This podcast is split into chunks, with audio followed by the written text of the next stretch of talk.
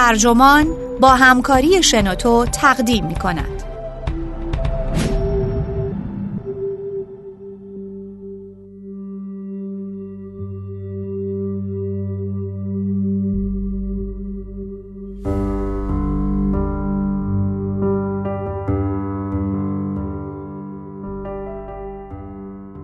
چرا پیدا کردن دوستان صمیمی بعد از سی سالگی دشوار است؟ نویسنده الکس ویلیامز.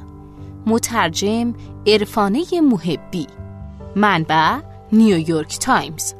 ترجمه شده در وبسایت ترجمان. گوینده اکرم عبدی.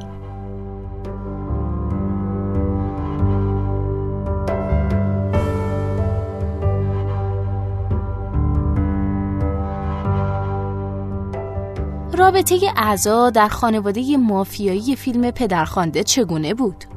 تصور اغلبمون از دوستی همونطوره. دوست همچون برادر توست و هر چیزی غیر از وفاداری کامل به هر قیمتی به معنای خارج شدن از مرزهای مقدس دوستیه. اما هرچه سنمون بالاتر میره این تصور غیر واقعی تر میشه. با گذشت ایام جوانی عنوان دوست رو برای اطرافیان آزادانه تر استفاده می کنیم و دیگه طبقات آنچنانی و سختگیرانه از اونها نخواهیم داشت. شاید بشه گفت دیگه واقعا نمی‌تونیم با کسی دوست شیم.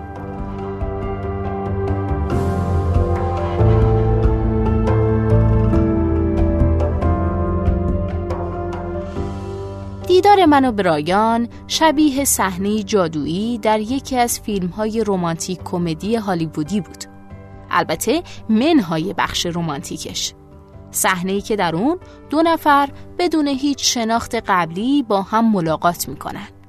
چند سال پیش به واسطه کار با برایان که یک نمایش نام نویس نیویورکیه ملاقات کردم و این دیدار به شامی خانوادگی انجامید و فضای دوستانه شکل گرفت که خیلی ناگهانی و محسوس بود. هر دو آهنگ های یکسانی رو از آلبوم بلوند آن بلوند باب دیلن و دیالوگ های یکسانی رو از فیلم محله چینی ها دوست داشتیم. تا خوراک میگو و ادویه کاری که سفارش داده بودیم آماده بشه جملات همدیگر رو کامل می کردیم. همسرانمون به ناچار حرف ما رو قطع می کردن. آهای بچه ها نمی‌خواید نفس تازه کنید؟ کمی بعد وقتی برایان و همسرش به سمت قطار شماره دو در حرکت بودند به ذهنم رسید که اگه در کالج با برایان آشنا شده بودم بدون شک برام تبدیل به کسی می‌شد که در جشن عروسیم او رو ساق دوش خودم می‌کردم. این ماجرا مربوط به چهار سال پیشه. من و برایان از اون موقع تا حالا فقط چهار مرتبه همدیگر رو دیدیم.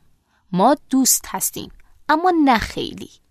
همچنان در تلاشیم که همدیگر رو ببینیم اما زندگی مدام جلوی پامون سنگ میندازه. داستان ما عجیب نیست.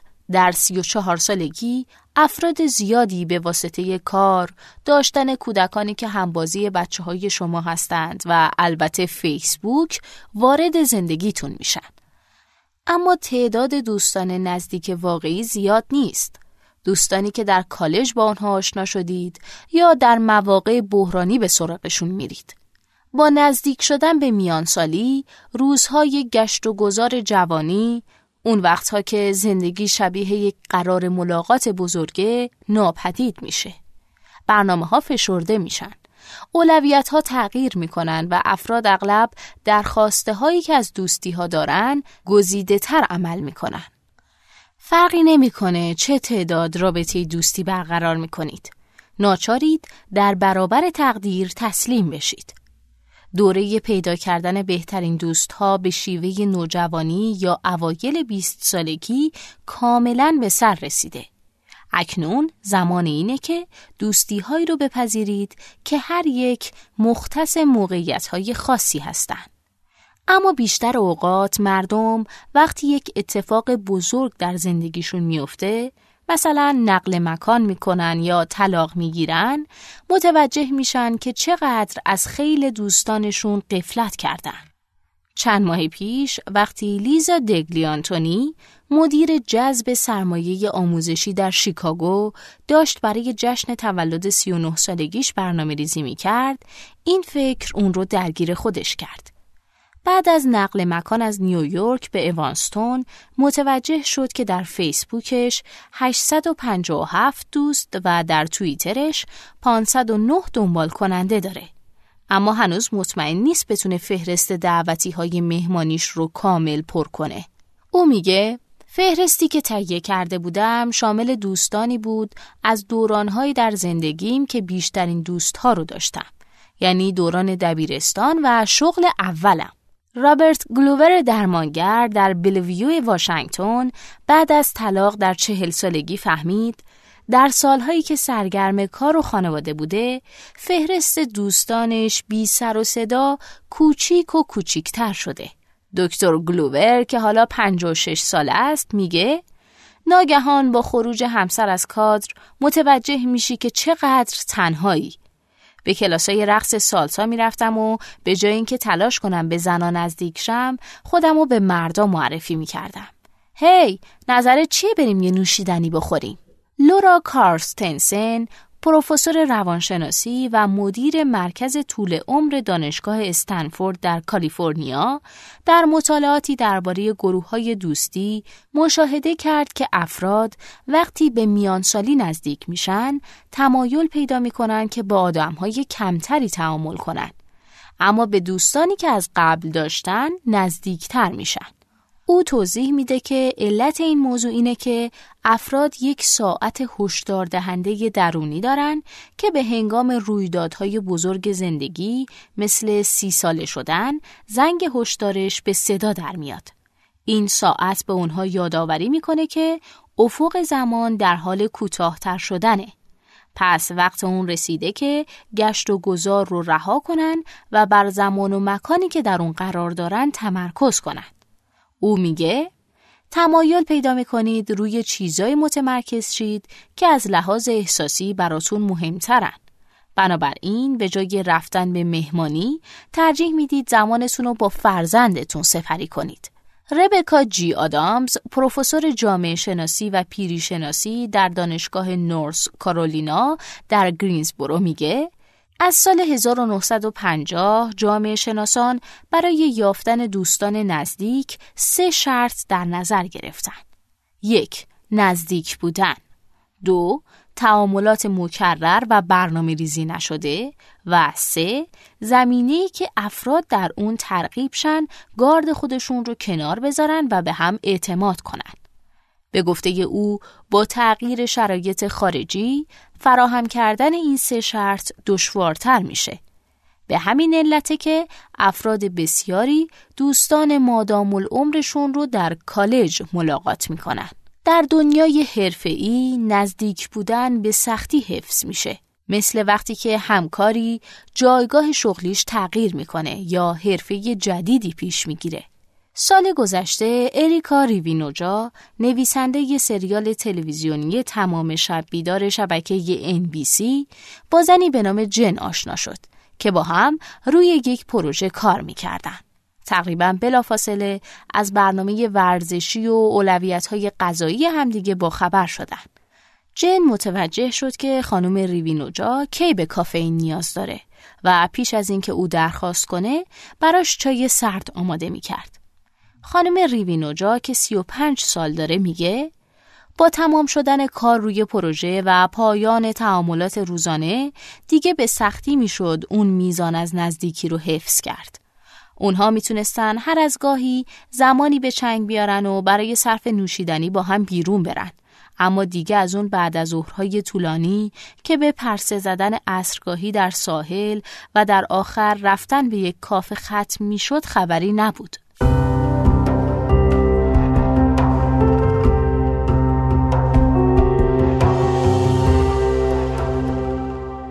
دکتر آدامز میگه در محیط کار حس رقابت وجود داره. به همین دلیل افراد سعی می‌کنن ضعفها و خصوصیتهای ویژه خودشون رو از همکارانشون پنهان کنن. دوستی های کاری غالبا چیزی شبیه معامله هستن. سخت میشه گفت روابط کاری کجا به پایان می‌رسن و دوستی های واقعی کجا آغاز میشن. تفاوت در جایگاه حرفه‌ای و میزان دستمزد هم مسائل رو پیچیده تر می‌کنه. آدرین دوکورس مدیر اجرایی سابق و هنرمند کنونی در همیلتون اونتاریو میگه واقعا غیر طبیعیه وقتی می‌بینید دوستانتون از شما میلیون ها بیشتر یا کمتر دستمزد می‌گیرن. او به تازگی یک زوج موفق رو به دایره دوستانش اضافه کرد. اما اونها با وسواسی که نسبت به پول داشتن همه رو از خودشون روندن. خانم دوکورس 32 ساله میگه دوستانی که در جشن ازدواجمون کنار این زوج نشسته بودن بعد از مراسم از ما به خاطر این زوج گله کردن. اونها از همه پرسیده بودن که چقدر پول در میارن.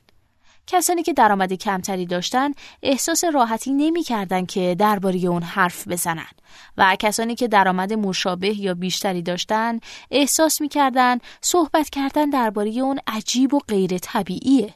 کارا باسکین روزنامه نگار بستون میگه وقتی افراد در رابطه عاطفی هستند چالش ها بیشتر میشه. دوست شدن با زوجهای دیگه مثل یافتن جفت مناسب برای دو نفر در آن واحده. نه تنها نگران این هستید که زن از شما خوشش اومده، نگران اینم هستید که آیا شوهرش هم از شما خوشش اومده؟ یا شوهر شما از اون زن یا از شوهرش خوشش اومده باشه یا نه؟ کمی پیشتر او دوست محل کار شوهرش رو به همراه همسرش برای شام دعوت کرد. اما همسر او به خانه نصف و نیمه چیدمان شده خانم باسکین که تازه به اون نقل مکان کرده بود علاقه نشون نداده بود و اسپاگتی شامو با بی اشتهایی خورده بود. خانم باسکین 33 ساله میگه کاملا واضح بود که به اجبار به مهمونی اومده. طوری در صندلی ایکیای زوار در رفته آشپزخونه نشسته بود که انگار داشت توی معدن زغال سنگ فرو می‌رفت. بعد از خوردن دسر فورا خدافزی کردن. روز بعد سر کار شوهر به خاطر اینکه همسرش خسته بوده عذرخواهی کرده بود. خانم باسکین میگه اما ناگفته مشخص بود که دیگه علاقه ای به معاشرت با اونها نداشتی. اضافه شدن بچه ها به این ترکیب همه چیز رو از این هم بیشتر به هم میریزه. ناگهان در دایره جدیدی از دوستانی احاطه میشید که همگی پدر و مادر هستید. اما پیوندهای عاطفی بین شما در بهترین حالت سست هستند. همونطور که لوئیس سیکه کمدین در یکی از اجراهای استنداپ کمدیش به اون اشاره می‌کنه. اون میگه من روزامو با آدمایی سپری می‌کنم که اگه دست خودم بود هیچ وقت با اونها وقت نمیگذروندم. من انتخابشون نکردم. بچه هامون هم دیگر رو انتخاب کردن. بر اساس هیچ معیار خاصی مگه هم قد و اندازه بودنشون. حتی وقتی والدین با هم پیوندی برقرار می‌کنن دوستی حاصل می‌تونه بازیچه حوثهای زودگذر فرزندانشون بشه و به سادگی از هم بپاشه. کریل لیانز برگزار کننده همایش در دانویل کالیفرنیا و شوهرش با والدین دوست فرزندشون رابطه دوستی برقرار کردند. وقتی پسرانشون که دوستان نزدیکی بودن رابطه خودشون رو قطع کردن رابطه والدینشون هم با موانعی مواجه شد. خانم لیونز 44 ساله میگه هر وقت با خانواده اونها برنامه کباب خوردن میریختن پسرش می‌گفته می‌تونم دوستای دیگم هم دعوت کنم؟ به گفته مارلا پول نویسنده کتاب بحران دوستی یافتن ایجاد و حفظ دوستی ها وقتی دیگه بچه نیستید عوامل بیرونی فقط به صورت مانع ظاهر نمیشن. بعد از سی سالگی افراد اغلب در روی کردشون به دوستی تغییراتی درونی رو تجربه می‌کنن. خودآزمایی به خودشناسی می انجامه. بنابراین نسبت به اینکه چه کسانی دور براتون رو گرفتن سختگیرتر میشید. او معتقده انگار موانع بلندتر از زمانی شدن که جوانتر بودیم. و بعدمون نمیاد تقریبا با هر کسی بشینیم و مارگاریتا بخوریم. کنترلگرها، خودشیفته ها یا اونایی که عادت دارن از کاه کوه بسازن خیلی هاشون دیگه در زندگی شما جایی ندارن. تیر پرایم مشاور راهبردی ساکن لندن برای خودش یک معیار سنجش بازیگوشانه در نظر گرفته که شامل یک مقیاس صد امتیازیه. امتیاز صد مساوی با بهترین دوست همیشگی. همین که کاندیداهای دوستی شروع به نشان دادن رفتار آزاردهنده یا پیمان شکنی می‌کنن در ذهن خودش اونها رو حذف می‌کنه. اون میگه از هر ده نفر از دوستان جدیدش نه نفر در نهایت بین سی تا شست امتیاز کسب می‌کنن که معادل است با جایگاهی کمی بالاتر از یک آشنا. اون میگه با شخصی آشنا میشید که واقعا آدم خوبیه اما اگه تلفنش رو یه بار جواب نده به جایگاه 90 و اگه دو بار جواب نده بلا فاصله به جایگاه 50 نزول پیدا می‌کنه. اگه در یک ماه اول دوستی سر قراری تأخیر داشته باشه ده امتیاز دیگه از دست میده. او خاطر نشان می‌کنه که افراد می‌تونن با رفتار خوب به مراحل بالاتر صعود کنن. افراد بسیاری که تجربیات زندگی اونها رو سرسخت کرده به روابط دوستی نگاه بدبینانه تری دارن. دوست فیلم نام نویسم برایان کاپلمن نویسنده و یکی از کارگردانای فیلم مرد تنها فیلمی با بازی مایکل داگلاس درباره مردی میان سال که تلاش می‌کنه با دوستان و خانوادهش پیوندی مجدد برقرار کنه میگه وقتی جوون ترید معنای دوستی براتون خیلی جدی تره. اون همچنین میگه تصور من از دوستی با فیلمای پدرخوانده و شام شکل گرفت. دوست همچون برادر توست و هرچه غیر از وفاداری کامل به هر قیمتی به معنای خارج شدن از مرزهای مقدس دوستی است. هرچه سنتون بالاتر میره این تصور از دوستی غیر واقعی تر میشه. در این نقطه روابط خسته کننده و ناموفقی را از سر گذروندید. تلاش کردید از عهده مسئولیت هایی که کار، خانواده و دوستان بر دوش شما گذاشتن بر بیایید. بنابراین در اینکه خودتون رو از لحاظ عاطفی در دسترس افراد جدید قرار بدید محتاطانه تر عمل می کنید. آقای کاپلمن 46 ساله میگه با دقت بیشتری از نقاط ضعف خودتون آگاهید. همچنین از توانایی خودتون در ناامید کردن دیگران وقوف بیشتری دارید. او این گونه نتیجه گیری می‌کنه. من در واقع استانداردهای خودم رو درباره اینکه دوستی حقیقتا چیه تغییر ندادم. فقط کلمه دوست رو آزادانه تر به کار می‌برم. ایجاد دوستی های واقعی از نوع برادرانش حالا دیگه خیلی سختره. بعضی افراد هم مثل خانم دگلی آنتونی مدیر جذب سرمایه آموزشی به سادگی انتظارات خودشون رو پایین میارن. او درباره راهبرد کنونیش اینطور توضیح میده. راهکاری به شدت موثر پیش گرفتم و به دنبال آدم های همفکری هستم که هر کدومشون یکی از نیازهای به خصوصم و برآورده کنن. دوستی برای عیش و نوش، دوستی برای کتاب خوندن، دوستی که او هم بچه داره، چندین دوست برای بازی بسکتبال، دوستی که در همسایگیم زندگی می‌کنه و دوستی برای ورزش کردن. او در ادامه میگه پر کردن این جاهای خالی در زندگیم خیلی راحت تر از اینه که روی کردی جامعه برای پیدا کردن یک دوست جدید پیش بگیرم. راه دیگه اینه که به نقطه صفرتون برگردید و ساعت رو به عقب برگردونده و به دهه بیست زیست اجتماعی خودتون اون دهه نفسگیر برگردید. دیو چروینی مدیر ایستگاه رادیویی بعد از نقل مکان به نیویورک در سی سالگی به قدری تنها بود که با گربش به سنترال پارک می‌رفت به این امید که بتونه با کسی صحبت کنه. بعد از اینکه چیزی جز نگاه های کنجکاوانه نصیبش نشد، تصمیم گرفت شبکه اجتماعی نیویورک رو راه اندازی کنه. این شبکه گروهی بود برای فعالیت افرادی که می‌خواستند با تماشای بازی تیم بیسبال نیویورک یانکیز یا ایشونوش وقت بگذرونن و دوست پیدا کنن. این شرکت حالا دو هزار عضو داره که بیشترشون در دهه سی زندگیشون هستن. به گفته او دویست نفر از اونها دوستانه نزدیکن. او میگه برداشتن قدم اول برای شروع دوستی شجاعت می‌خواد.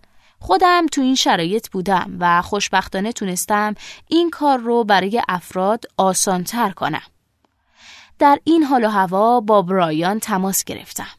درباره اینکه نمی‌تونیم زمانی رو برای وقت گذروندن با همدیگه پیدا کنیم شوخی کردیم و برای اولین وقت آزادی که پیدا کردیم یه قرار شام گذاشتیم. از اون زمان تا حالا سه ماه گذشته.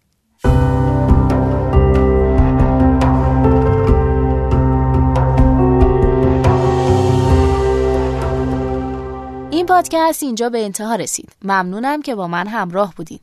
اگه شما هم ایده دارید که فکر می‌کنید می‌تونه برای بقیه جالب باشه، اونو در قالب یه فایل صوتی در سایت و یا اپلیکیشن شنوتو با بقیه دوستاتون به اشتراک بگذارید. متشکرم. شنوتو سرویس اشتراک گذاری فایل های صوتی www.shenoto.com